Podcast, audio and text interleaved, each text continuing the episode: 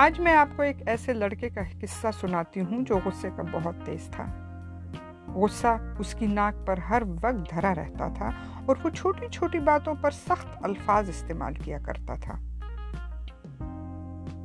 ایک دن اس کا باپ اسے گھر کے پیچھے ایک دیوار کے پاس لے گیا اور اسے کیلوں سے بھرا ہوا ایک چھوٹا سا تھیلا اور ایک ہتھوڑی پکڑائی اور کہا کہ آئندہ جب بھی اسے غصہ آئے، وہ اس دیوار میں ایک کیل گاڑ دیا کرے۔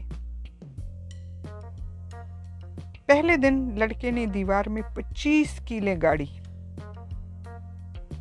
آنے والے چند دنوں میں لڑکا روزانہ دیوار میں اپنے غصے کے مطابق کیلیں گاڑتا رہا۔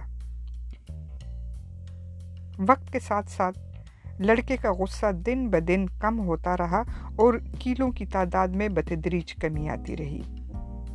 اور ایک دن تو ایسا بھی آیا کہ لڑکے نے کوئی کیل نہیں گاڑی۔ اس نے اپنے غصے پر قابو پانا سیکھ لیا تھا۔ اس نے اس بارے میں اپنے باپ کو بتایا۔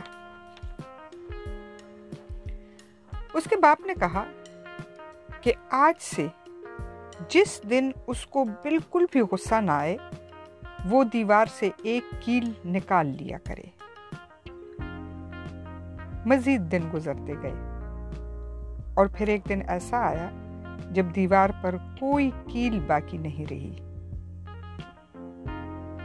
اس دن باپ نے لڑکے کا ہاتھ تھاما اور اسے دیوار کے سامنے کھڑا کر کے کہا، شاباش میرے بیٹے تم نے بہت زبردست کام کیا ہے۔ لیکن اس دیوار کو ذرا غور سے دیکھو۔ اس میں موجود سوراخ دیکھو۔ یہ دیوار اب پہلے کی طرح نہیں رہی۔ میرے بیٹے، غصے میں کہے ہوئے الفاظ بھی ایسے ہی ہوتے ہیں۔ فرض کرو تم کسی کو چاقو سے زخمی کرتے ہو۔ بعد میں چاہے تم کتنی بھی معافی مانگ لو، لیکن چاقو کا زخم ہمیشہ کے لیے رہے گا۔